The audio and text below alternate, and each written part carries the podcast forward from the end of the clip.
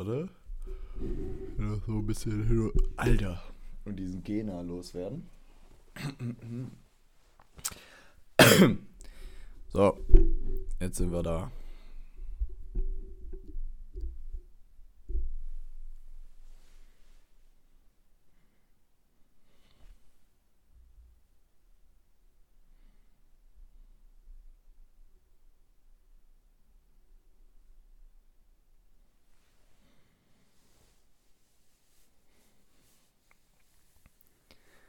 Wunderschönen guten Tag. Kann man äh, nichts gegen einwenden, würde ich sagen. Im Trash Talk Game auf Twitter ist er auf jeden Fall der Beste.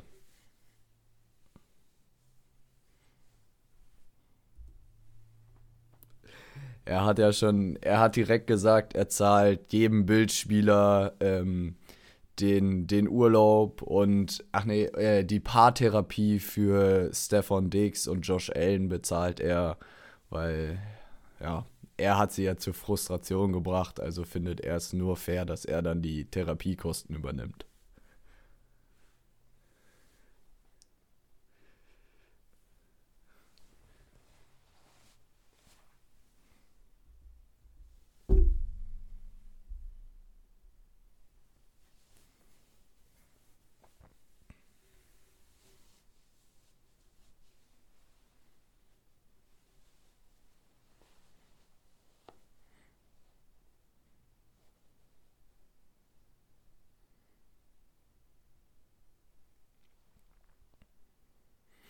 Ja, ich würde auch sagen, es wäre zwar cool gewesen, wenn die Giants und zum Beispiel die Jaguars dabei gewesen wären, aber man muss ja sagen, das wäre für beide Teams wahrscheinlich noch mindestens ein Jahr. Also für Jaguars würde ich sagen, so ein Jahr zu früh. Für die Giants wäre es ja ehrlicherweise schon kadermäßig noch zwei Jahre zu früh gewesen, um in einem Championship-Game zu stehen. Von daher finde ich es jetzt gut, dass wir wirklich ja, die beiden stärksten Teams jeweils der Conferences haben und darauf kann man sich auf jeden Fall freuen.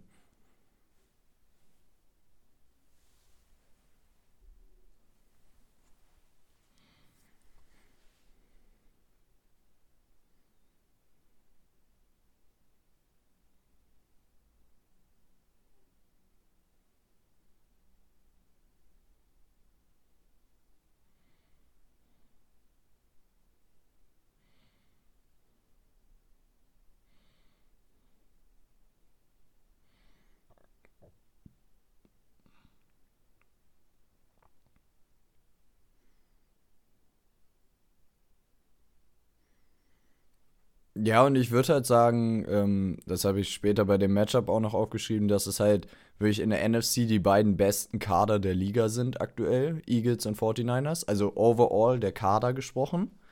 Ähm, und in der äh, AFC mit den Chiefs und den Bengals, das sind zwar beides gute Teams, aber von der Breite an der Kaderqualität kommen die nicht an die Niners oder die Eagles ran, meiner Meinung nach.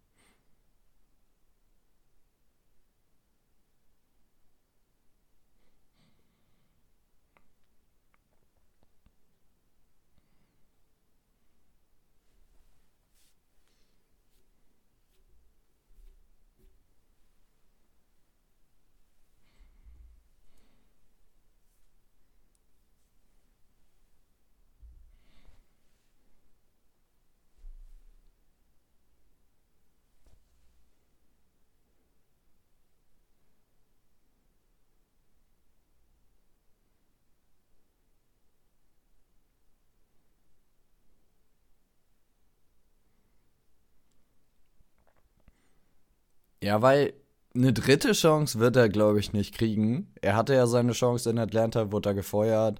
Ähm, auch zu Recht zum Ende hin lief es einfach nicht mehr rund.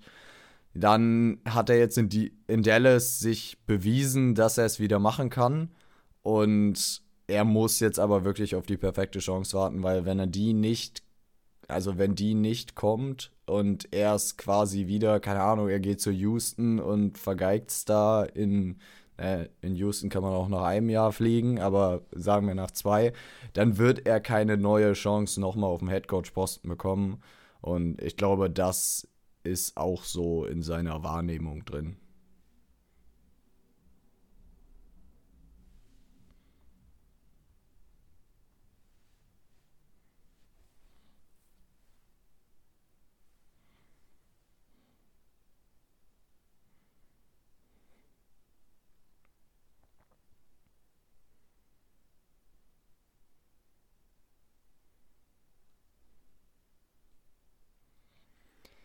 Das war ja diese Geschichte, wo Matt Patricia und Joe Judge, Joe Judge da irgendwas versucht haben zu formen. Hat nicht geklappt im Nachhinein. Es gab so eine kurze Hochphase, die wir auch gelobt haben, aber eigentlich quasi, als wir das Lob ausgesprochen haben, ging es dann schon wieder rapide bergab. Äh, von daher, ja, wie du gesagt hast, war klar, dass da irgendwas zu machen ist. Ähm, ich finde die Bill O'Brien Hiring für Mac Jones sogar richtig, richtig gut, muss ich sagen, weil Leute verwechseln das immer so ein bisschen. Er war halt als Head Coach auch gut, würde ich sagen. Er war nur ein grauenhafter GM und er hat dann ja diese äh, Doppelrolle in, inne gehabt. Aber als Head Coach war der Mann jetzt nicht äh, schlecht.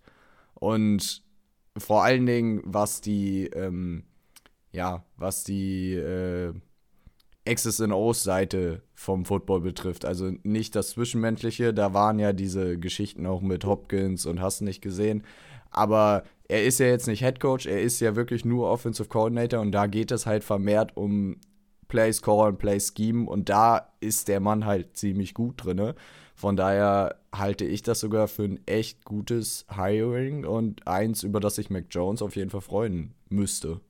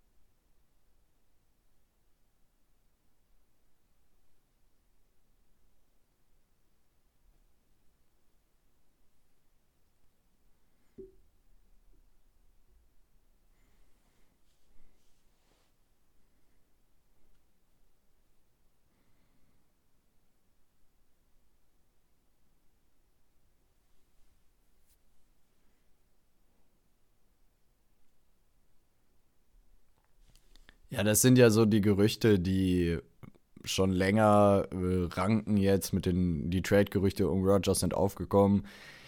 Ich verstehe die Hiring nicht so ganz. Also, also ich meine, du hattest Lafleur vorher, ähm, also Mike Lafleur, nicht Matt Lafleur. Ähm, und der hat für das, was halt ging, schematisch eigentlich einen guten Job gemacht. Jetzt holst du dir quasi ein relativ ähnliches Scheme mit Hackett wieder ins Haus, weil der war ja auch. Ja, aber wieso dann wechseln und dann zu jemandem wechseln, der letztes Jahr ja wirklich. Ähm, es war ja nicht nur die Head-Coaching-Aufgaben, sondern er ist ja auch schematisch krachend gescheitert.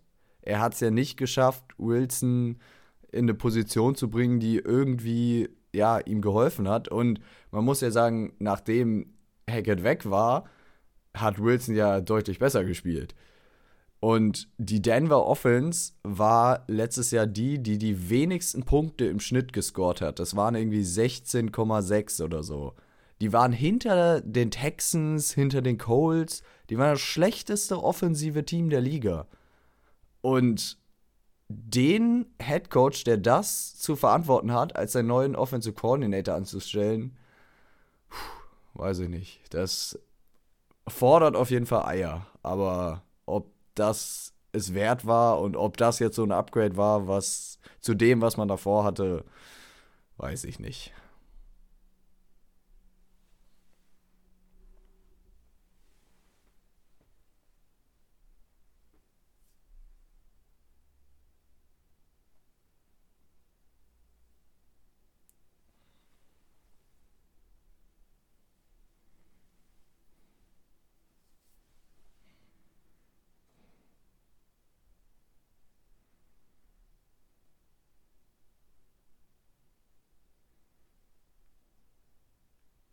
Ja, fair, aber trotzdem finde ich das Hiring an sich, wenn du dann nicht Rogers kriegst, dann wird es, glaube ich, echt eine schwierige Saison.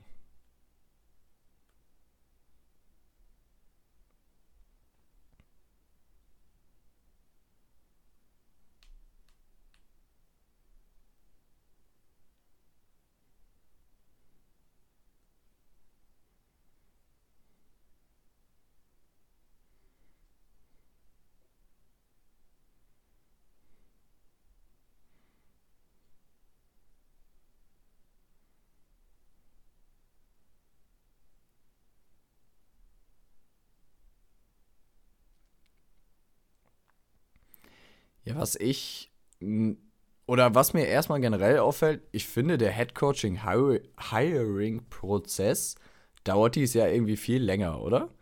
Also gefühlt hatten wir sonst ja, gefühlt hatten wir sonst in der ersten Woche immer schon die Interviews und dann auch teilweise schon Anstellungen. Und so, jetzt ist immer, ja, der hat da ein Interview gehabt, der hat da ein Interview gehabt aber so richtig kommt da eigentlich nicht viel. Und das ist jetzt der erste Headcoaching-Posten von, äh, lass mich lügen, sieben, glaube ich, die offen sind.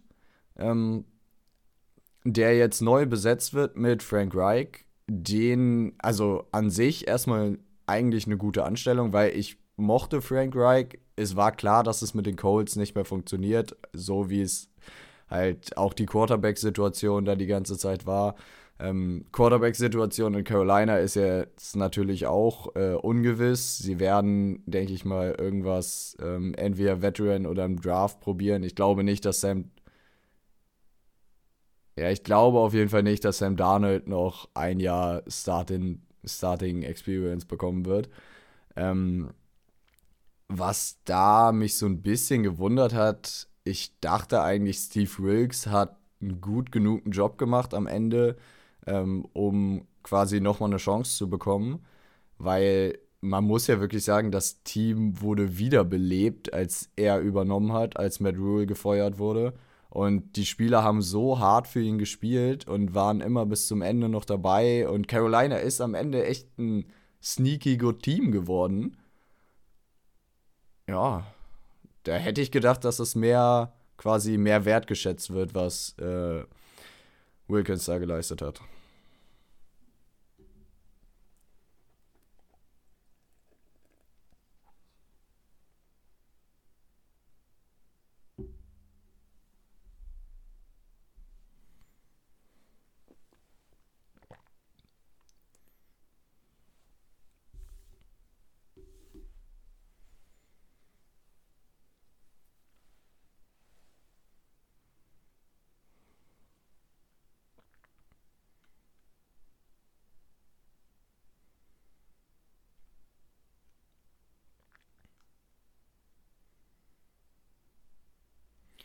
Ja, mich auch, aber in einem Vakuum betrachtet ist Frank Reich jetzt keine schlechte Verpflichtung. Also, das muss man auch dazu sagen.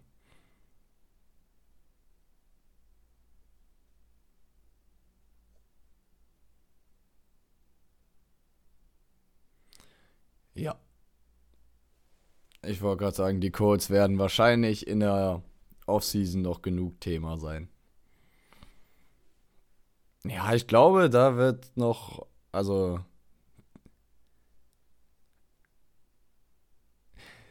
eine, eine News dazu noch. Die Colts haben wirklich noch ein zweites Interview mit Jeff Saturday abgehalten. Wenn die den als Headcoach anfeuern, dann, äh, anfeuern, sage ich, anheuern, dann äh, werden wir in der Offseason kein Wort über die Colts verlieren, okay?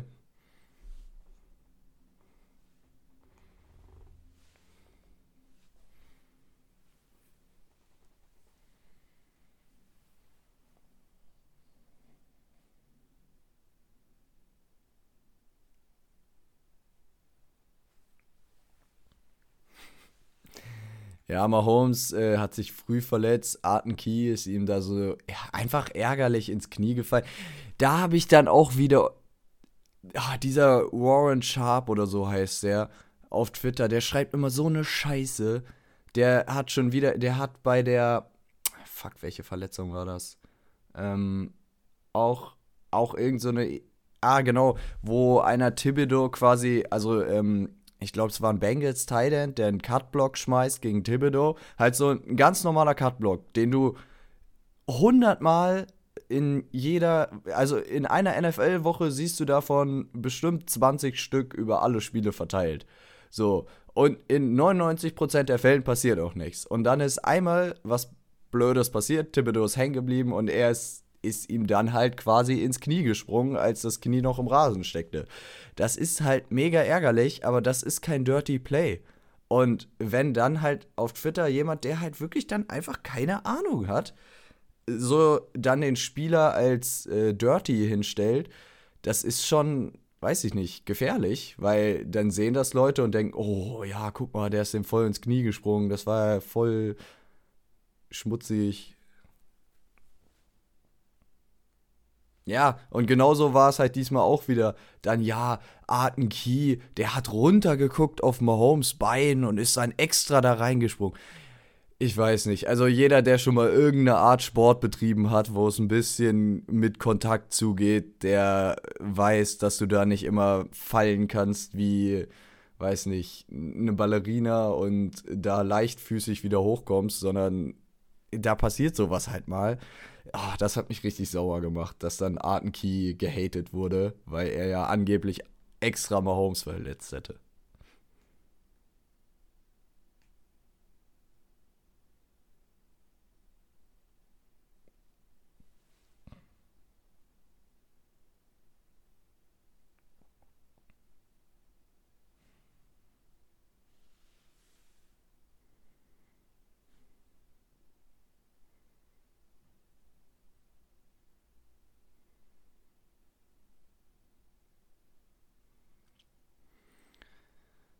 Ja, auf jeden Fall. Ähm, um dann noch wieder zurück zum Spiel zu kommen, ähm, dann kam Chad Henney rein und Chad Henney hat einen 98-Yard-Touchdown-Drive ähm, hingelegt mit einer durchschnittlichen Tagetiefe von drei Yards oder so.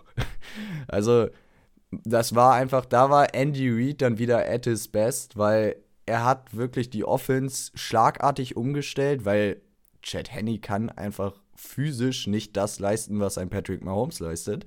Aber er hat die Offense dann umgestellt und hat äh, die Chiefs mit einer Führung in die Halbzeit gebracht.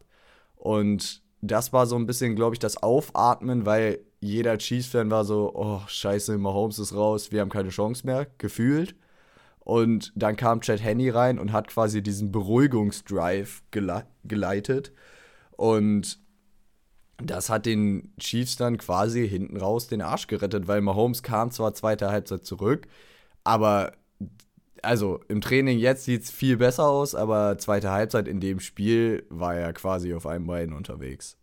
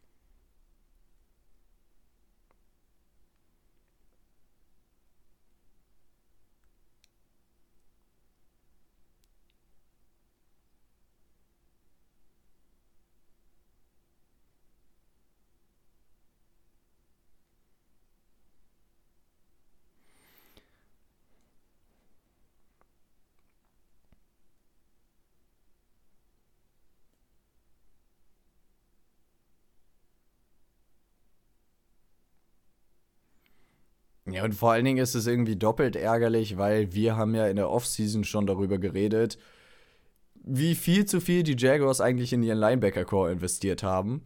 Und dann immer noch so Probleme zu haben in Coverage, nachdem du ähm, dein First, einen First-Round-Pick investiert hast, einen Third-Round-Pick, glaube ich, in Muma und noch viel Geld zu Oluokun gegeben hat, der auch die League wieder in Tackets, also Tackets-Leader war. Aber du brauchst halt zudem, ähm, das kann dein einer Linebacker sein, aber dazu brauchst du noch einen Linebacker, der auch covern kann. Und da sind Lloyd und Muma im Moment, wo sie in der, ja, in der Phase ihrer Karriere sind, halt noch absolut nicht. Und das tut den Jaguars regelmäßig weh. Nee,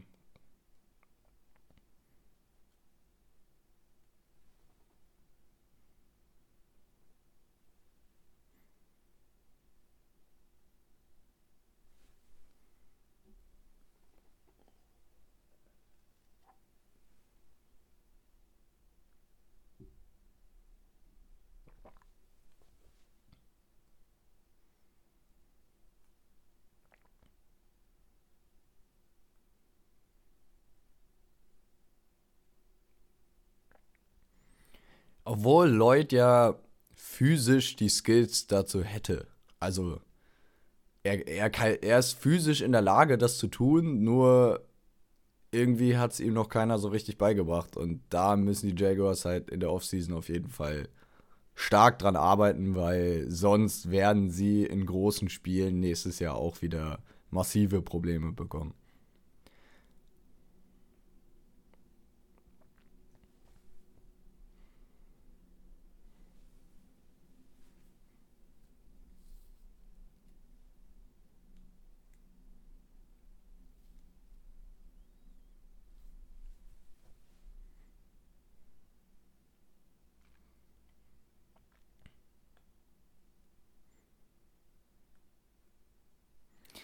Dazu hatten die Jaguars halt auch noch ziemlich viele eigene Fehler. Ähm, Christian Kirk hatte einen ganz entscheidenden Drop äh, auf einen langen Pass, hatte noch ein paar andere Drops. Ähm, Agnew hat, ja, es war ja nicht mal ein Forced Fumble so richtig von der Kansas City Defense, sondern Agnew hat einfach den Ball weggeworfen in der Red Zone.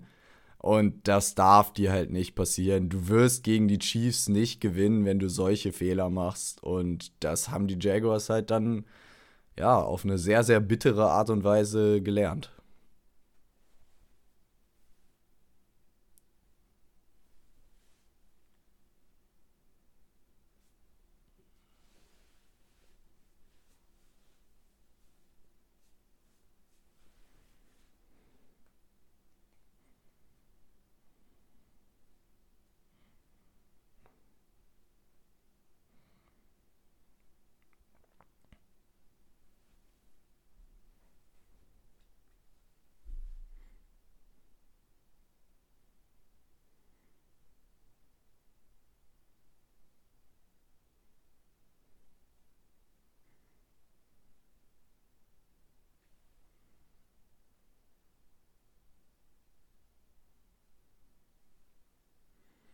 Ich freue mich, wenn Calvin Ridley da nächstes Jahr reinkommt. Den vergisst man so ein bisschen, den Trade, aber der wird nächstes Jahr kommen und der wird nächstes Jahr, glaube ich, einschlagen bei den Jaguars.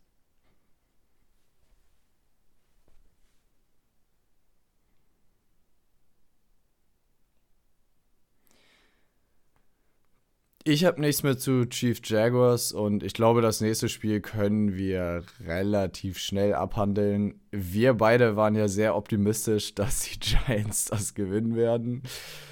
Ja, gut, ähm, war nicht ganz der Fall.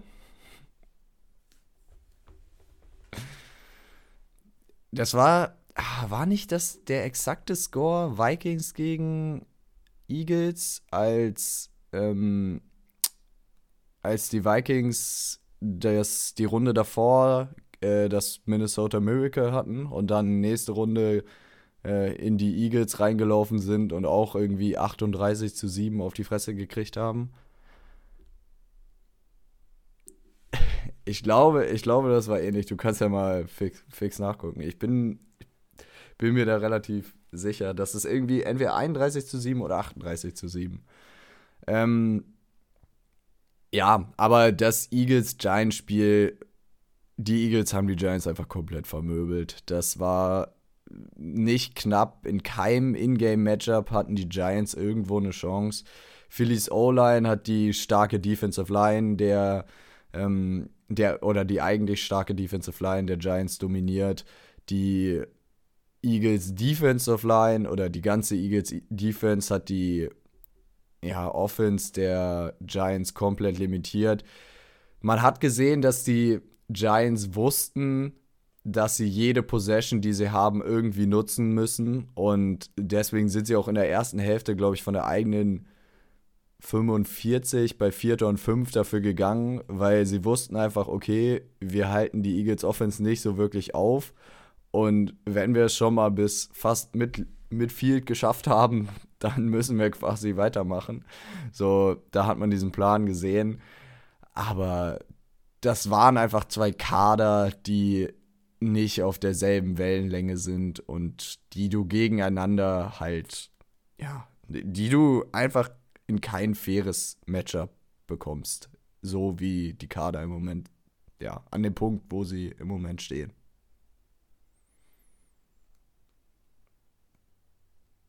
Ha, zack.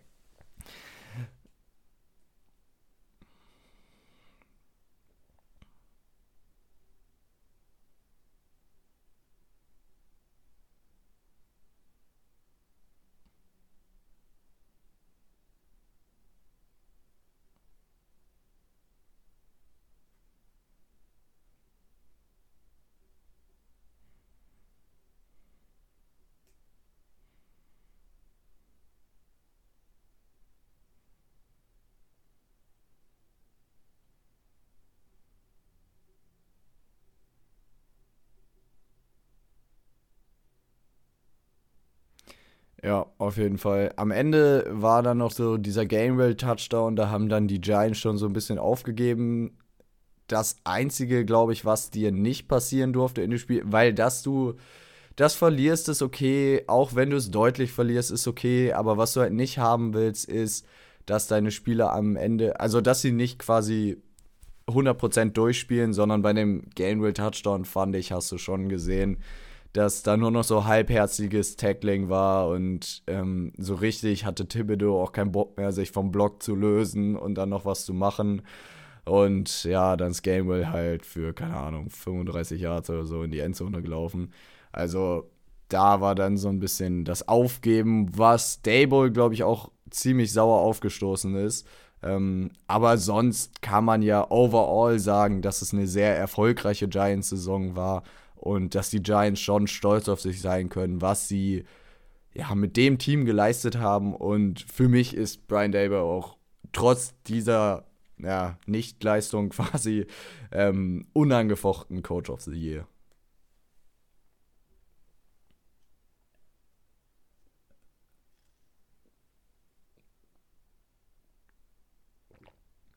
Ja, aber du musst dir ja mal gucken, du musst dir ja mal angucken, mit was Sirianni quasi arbeitet und mit was Brian Dable arbeitet. Und dass die in der gleichen Playoff-Runde gestanden haben, ist nicht vergleichbar für mich.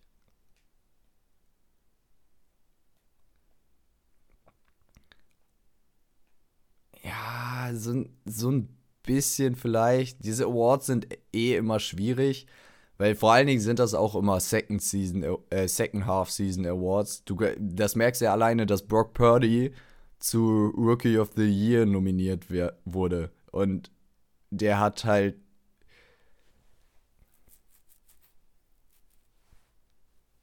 Ja, ist auch fair, aber Brock Purdy hat halt über die halbe Saison nicht gespielt. Von daher finde ich das schon irgendwie ein bisschen schwierig.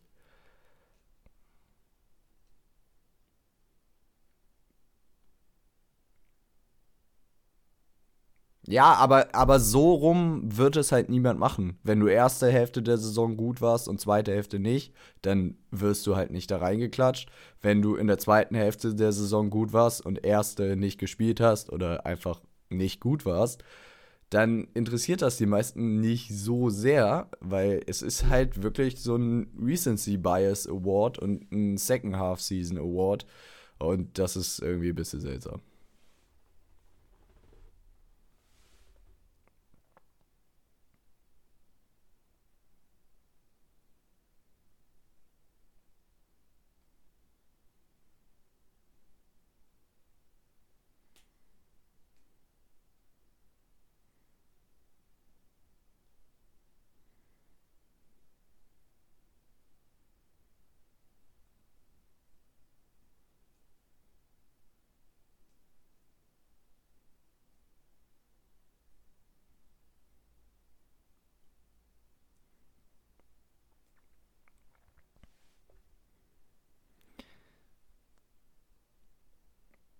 Ja, es war auf jeden Fall, es war nicht ganz so ein Arschtritt, wie die Giants kassiert haben, aber es war schon, ähm, ja, ich habe aufgeschrieben, der Bengals-Sieg wirkte niemals in Gefahr und das Gefühl hatte ich halt beim Gucken auch. Und das hat halt angefangen mit der Bengals Offensive Line, die hat einfach ähm, die, die Bills Defensive Line komplett in den Arsch getreten, weil Joe Mixon hatte 5,3 Yards per Carry bei 20 Versuchen.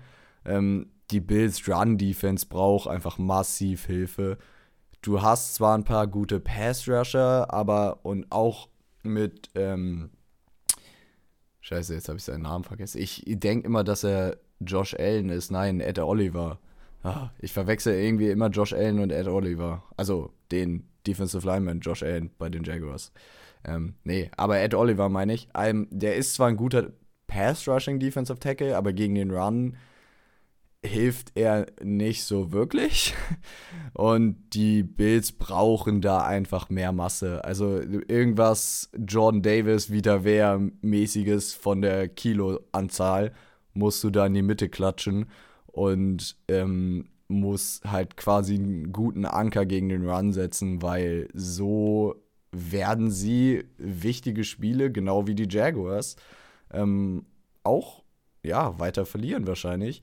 Dann war Jackson Carmen, hatte seinen ersten Start auf Left Tackle für die Bengals und vor dem Spiel dachten alle, oh nein, weil Jackson Carmen ja echt bescheiden gespielt hat bis jetzt in seiner NFL-Karriere und er hatte mit Abstand sein bestes Spiel. Vielleicht lag es halt auch wirklich daran, dass es seine, also er war Left Tackle im College für Clemson und das war sein erstes Spiel auf Left Tackle und manche Spieler ähm, werden ja rumgemoved und dann, ja, gut, der ist wahrscheinlich besser auf Guard wegen seiner, wegen seiner Size und äh, wegen seinen Measurements. Aber manche Spieler spielen dann halt einfach be besser auf Tackle und auf ihrer gewohnten Position. Und da hat man gesehen, dass Jackson Carmen da halt deutlich, deutlich, ja, ähm, komfortabler einfach war in seiner Rolle. Und ich hoffe, dass die Bengals das beibehalten, weil wenn er so spielt, auf Left Tackle, dann kann er ihnen eine echte Hilfe sein.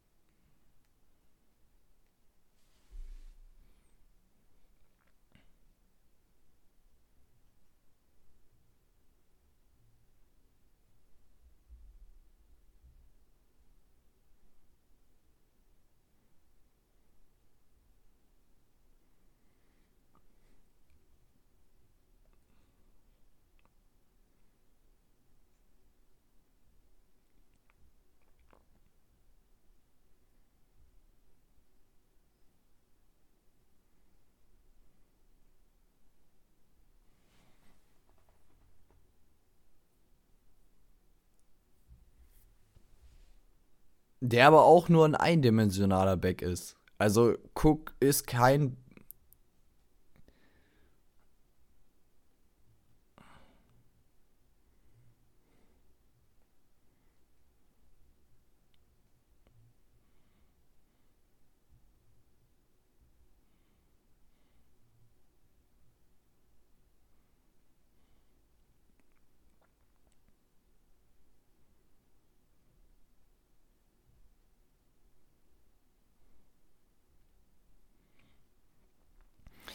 Ja, frag mal Brandon Bean.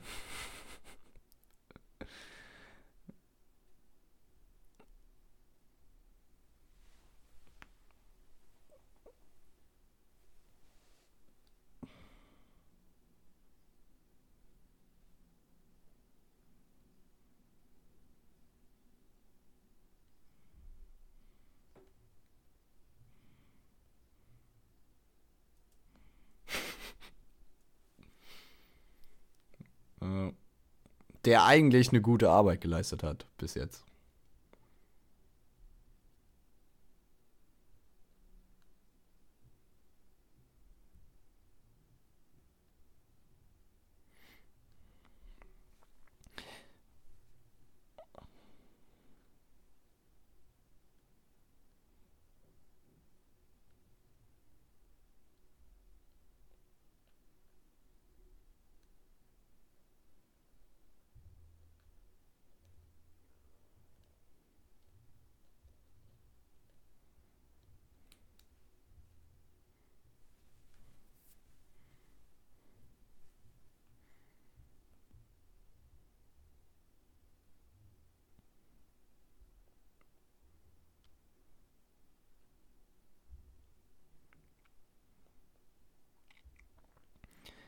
Ja, das war eine ganz seltsame Pressekonferenz von einem GM, der eigentlich sehr etabliert ist und auch weiß, dass es, ähm, ja, der auch eigentlich weiß, dass er da Scheiße gelabert hat, glaube ich. Weil ähm, das hat so ein bisschen an die Ursay-Pressekonferenz vom Skurrilitätslevel erinnert. Ähm, also Jim Ursay, der Owner der Colts, hatte ja auch diese eine wilde Pressekonferenz, über die wir da auch gesprochen hatten. Und so ähnlich war das auch von, ja, wie seltsam einfach die manche Aussagen waren. Und ja,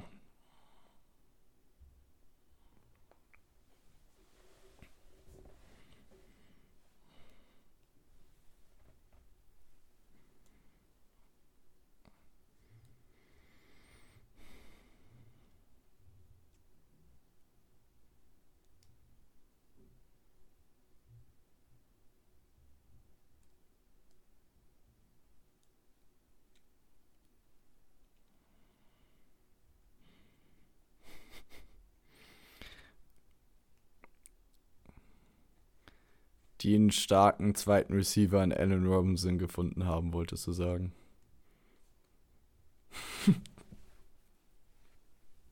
ja, nein, ist auf jeden Fall fair. Und also es wirkte einfach, fand ich, wie so, als wäre er ein bisschen beleidigt gewesen und als hätte er das alles als persönlichen Angriff genommen auf seine Person.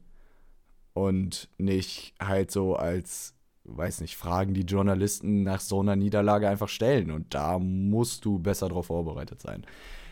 Aber ich würde sagen, ähm, wir wollen nicht zur Pressekonferenz Analysten werden, sondern wir analysieren das 49ers Cowboy-Spiel, was auch einiges zu bieten hatte, auch an Pressekonferenzen hinterher.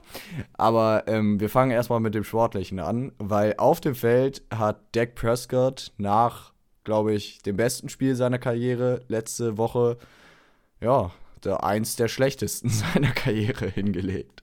Er hatte zwei Interceptions, hätte noch eine dritte haben müssen. Ähm, die, wer war, war es Greenlaw?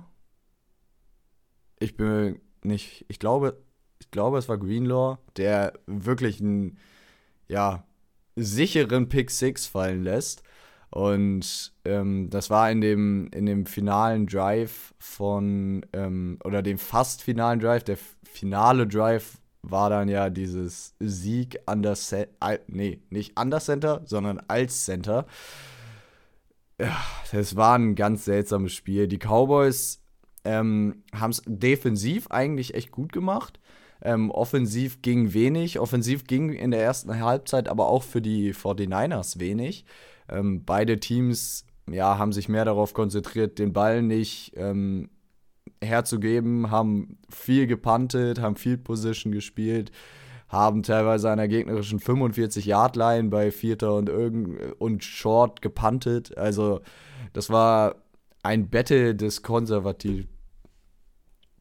Ja, es war einfach ultra konservativ, was beide gespielt haben.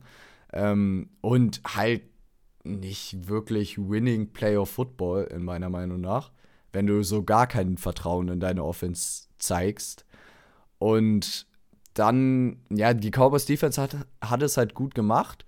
Und dann hat Shannon irgendwann den, äh, die Approach so ein bisschen geändert, weil ähm, vorher sind die, ja, haben die 49ers die ganze Zeit versucht, ihr Outside Zone Running Game aufzuziehen. Es hat nicht so wirklich funktioniert.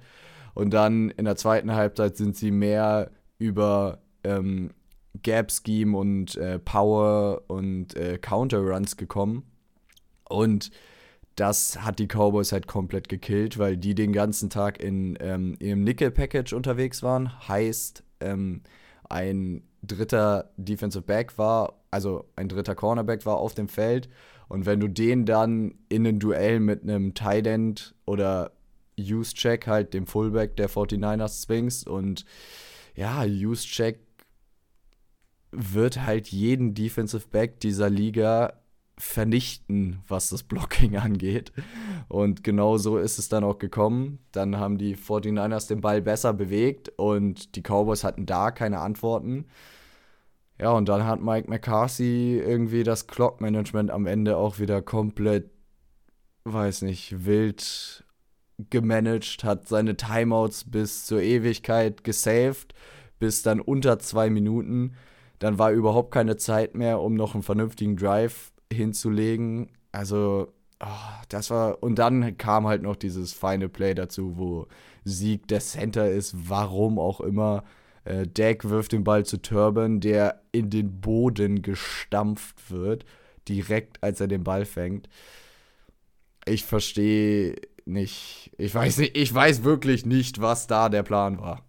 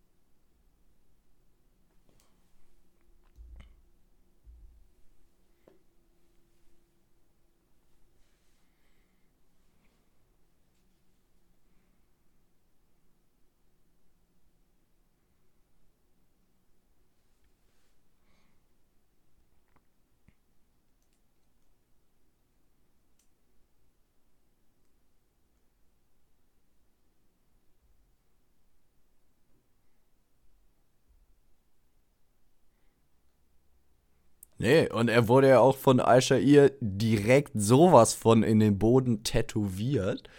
Also, ich fand die, oh, die Memes danach waren schön. Also, de, wenigstens dafür sind die Cowboys gut. Das ist, immer wenn die Cowboys Season zu Ende ist, dann gibt es erstmal drei Tage lang nur Cowboys-Memes.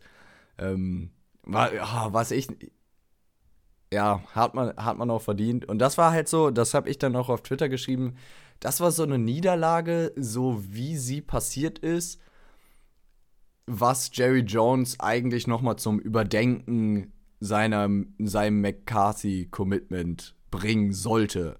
Hat es nicht getan. Jerry Jones meinte, er möchte, dass ähm, McCarthy so lange coacht wie irgendein legendärer Cowboys-Coach, der definitiv vor meiner Zeit war. Deswegen äh, habe ich den Namen jetzt äh, nicht remembered. Aber der war auf jeden Fall für 28 oder 29 Jahre da.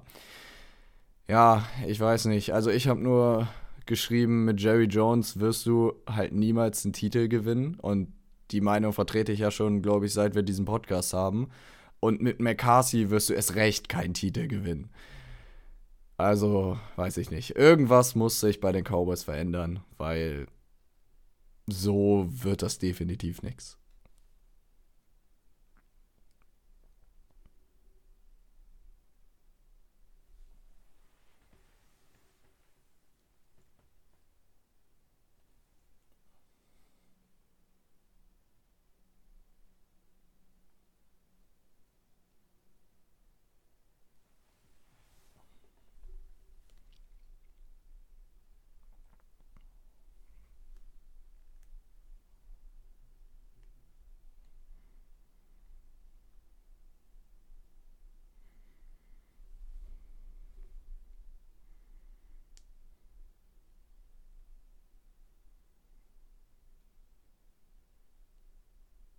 Definitiv. Und da, also Dak wird weiterhin der Starting Quarterback der Cowboys bleiben, aber er muss sich deutlich steigern und oder was heißt deutlich steigern? Er kann es ja. Wir haben es ja gegen die Buccaneers gesehen.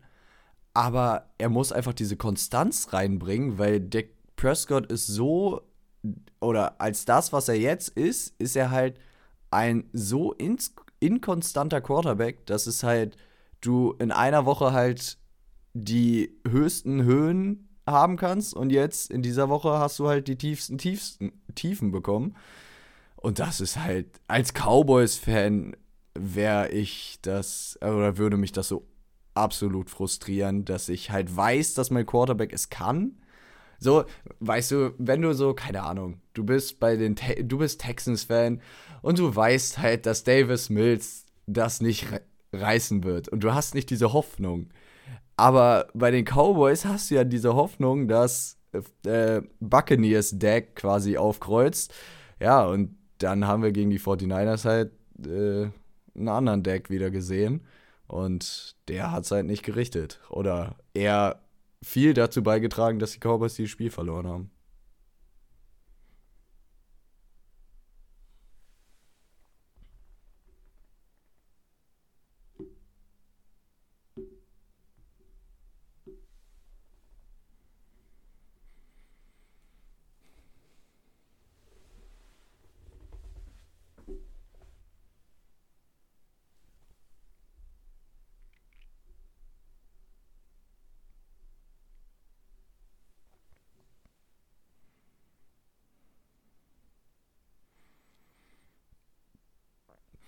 Ja, und ich hatte es ja vorhin schon so ein bisschen angesprochen. Irgendwie hat Mahomes wohl die Wunderheilung äh, hinbekommen, weil im Training jetzt, als man Videos gesehen hat, lief er da eigentlich ganz normal rum. Hat er auch nicht so, wie man das sonst bei manchen Knöchelverletzungen kennt, dass das Tape quasi, also dass er so ein 30 Zentimeter Knöchel hatte, weil der in alle Richtungen einfach ausgepolstert wurde, sondern er lief da mit zwei, also man konnte nicht mal wirklich sagen, welcher Knöchel es war.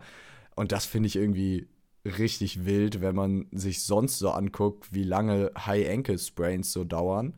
Weil alle anderen Spieler sind mindestens zwei Wochen, manchmal vier Wochen raus und Mahomes touren drei Tage später im Training rum, als wäre nie was gewesen. Also keine Ahnung, was die ihm da in den Drink mixen oder ins Frühstück, aber es scheint Wunder zu wirken.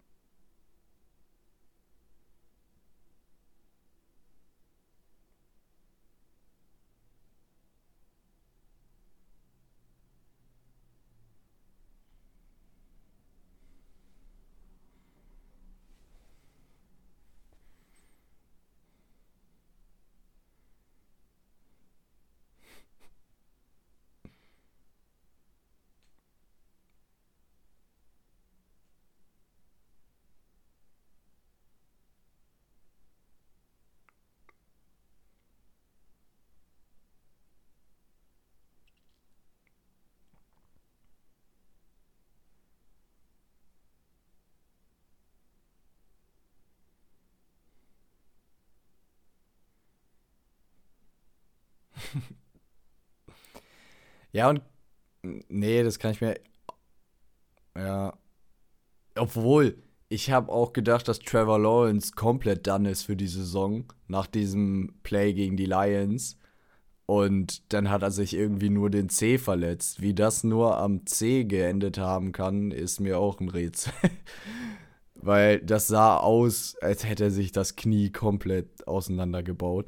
Aber darum soll es jetzt nicht gehen, sondern ähm, was halt interessant wird zu sehen, ist, wie die Chiefs ihre Offense umbauen werden, weil sie müssen sie zwangsläufig etwas umbauen, weil Mahomes wird nicht die gleiche Mobilität an den Tag legen können, die er sonst so hat, die ihn halt auch, oder halt wo er aus dem Sack sich mal rausdreht oder dass sein ganzes Play quasi darauf ausgelegt ist, die Pocket nach rechts zu rollen und dann on the run irgendwas zu kreieren. Und da wirst du halt einfach eingeschränkt sein werden. Und das ist halt aber eine wichtige Konstante der Chiefs Offense.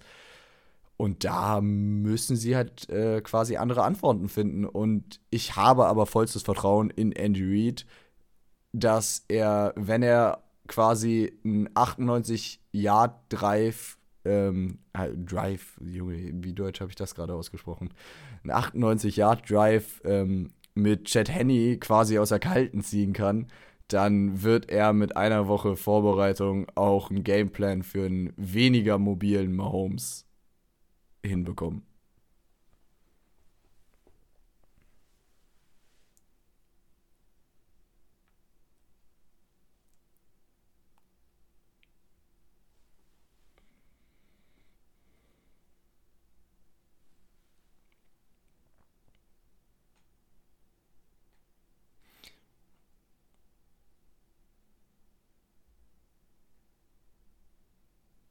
Und dein Lieblings-Fantasy-Spieler wird wahrscheinlich diese Woche auch wieder mitwirken, so wie ich das mitbekommen habe.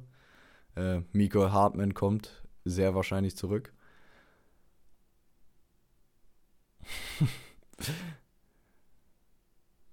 ja, von daher.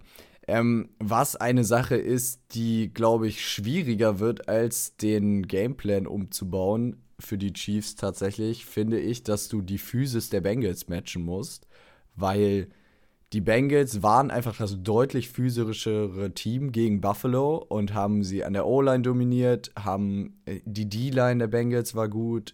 BJ Hill ist, also DJ Reader ist ja schon underrated und dann ist BJ Hill nochmal das Dreifache davon underrated, weil die zwei sind so ein geiles Interior-Duo für die Bengals. Und ich glaube, weiß ich nicht, wahrscheinlich 90% der NFL-Zuschauer wissen nicht mehr, wer PJ Hill ist. Merkt euch den Namen. Der Mann ist gut gegen den Lauf und ja, bringt dann so ein bisschen was im Pass Rush noch mit. Aber vor allen Dingen ist das einfach ein Anker gegen den Lauf. Ähm, den Typen finde ich toll. Und da müssen die Chiefs halt mit der Physis kommen, weil die Bills, muss man ja ehrlich sagen, haben ein bisschen soft gewirkt gegen die Bengals. Und die Chiefs sind jetzt, finde ich, nicht dafür bekannt, das physischste Team zu sein, sondern die sind halt eins der kreativsten Teams und auch äh, halt ein Team, was ein Alien als Quarterback hat, was auch hilft. Aber ich finde, sie sind nicht so für ihre Physis bekannt und das, was die Bengals da dieses Jahr rausrollen, ist, muss man ja auch nochmal, finde ich, Props geben an äh, Zach Taylor, weil vor der Saison habe ich ja ehrlicherweise gedacht, okay, Zach Taylor, ja, er ist in den Super Bowl gekommen, aber er war nicht so richtig die treibende Kraft davon. Und dieses Jahr ist er schematisch so einen großen Schritt gegangen und auch Anoromos Defense ist noch mal stärker geworden als letztes Jahr. Die Bengals Defense ist richtig, richtig gut in der zweiten Hälfte der Saison. Und warum der auch keine Headcoaching-Anfragen kriegt, das äh, ja, will auch nicht so richtig in meinen Kopf rein. Vielleicht, keine Ahnung, hat er gesagt, er möchte nicht oder irgendwie sowas. Aber also, wenn ich so die, weiß ich nicht, die Colts oder so wäre, würde ich, obwohl, nee, Colts brauchen was Offensives, meiner Meinung nach. Aber, keine Ahnung, die Texans oder so, ich würde schon noch mal bei den Bengals anfragen und äh, mal ja, fragen, ob Anurumo nicht zu haben ist.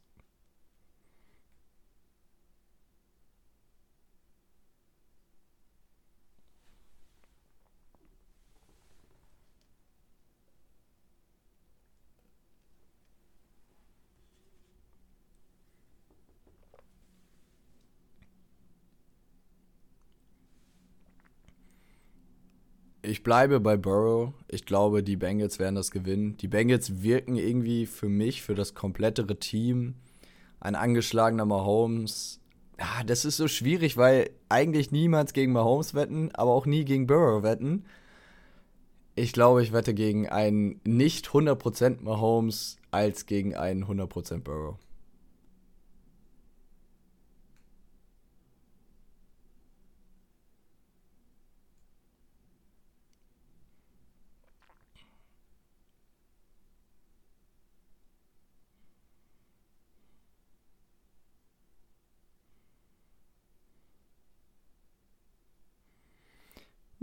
Dann sind wir ja mal nicht einig. Das ist ja auch schön.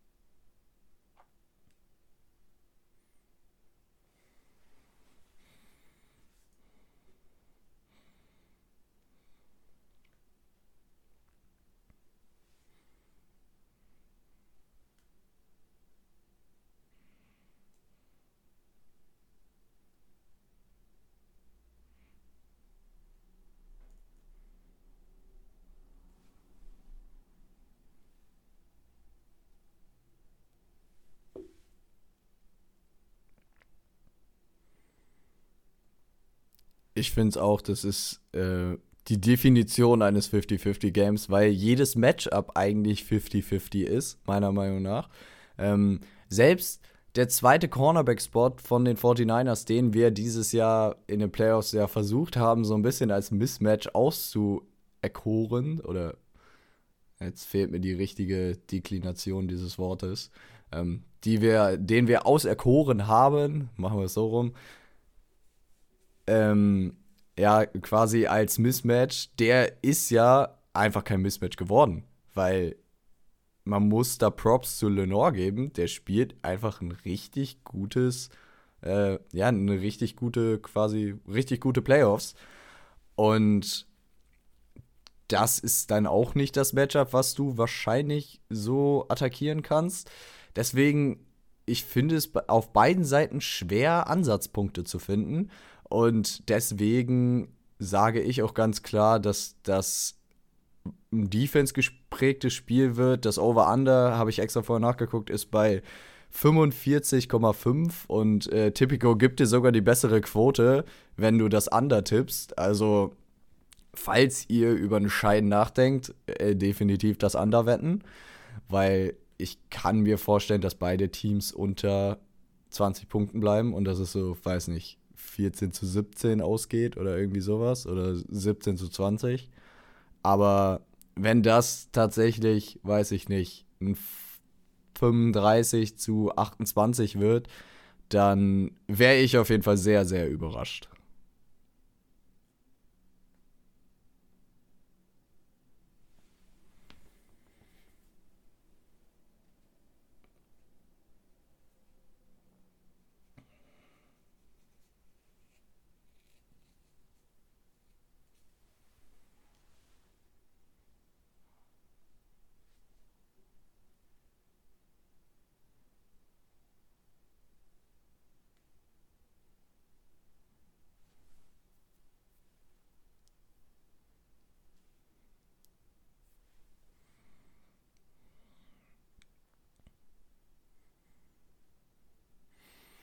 Wenn Purdy halt aus der Pocket rausrollt und dann wirklich so zwei, drei Sekunden hat, weil Purdy ist zwar nicht der beste Athlet, aber er ist auf kurzen Distanzen ist er verdammt schnell. Also er, der hatte auch einen absurden Shuttle, also diesen, diesen, äh, ja, diesen, diesen Quickness Drill. Und da war er auch sehr, sehr gut. Und äh, das finde ich, sieht man auch bei seiner ähm, Escapability, die er einfach hat aus der Pocket heraus. Da kann er gut rumnavigieren und die Niners dürfen, äh, die Niners sag ich schon, die Eagles dürfen es halt nicht erlauben, dass er aus der Pocket ausbricht und dann mit ein bisschen Zeit das Feld scannen kann, weil dann wird er auch die Eagles Secondary, die eigentlich ziemlich gut ist, tief attackieren können. Und da müssen die Eagles wirklich aufpassen, dass das nicht passiert, weil dann wird es, glaube ich, eng.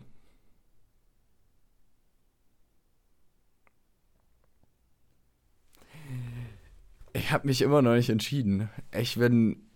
Immer, immer, fang du mal an. Fang du mal an.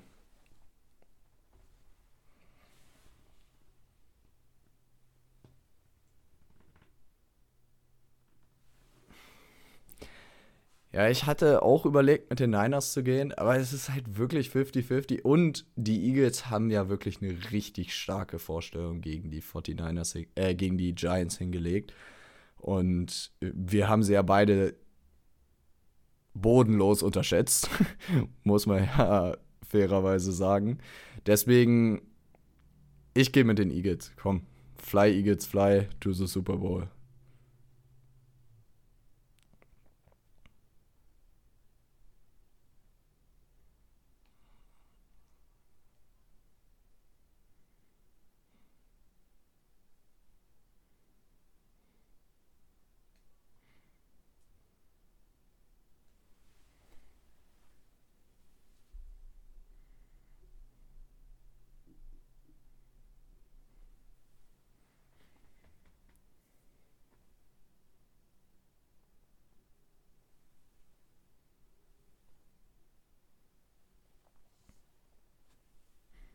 Macht es gut. Ciao.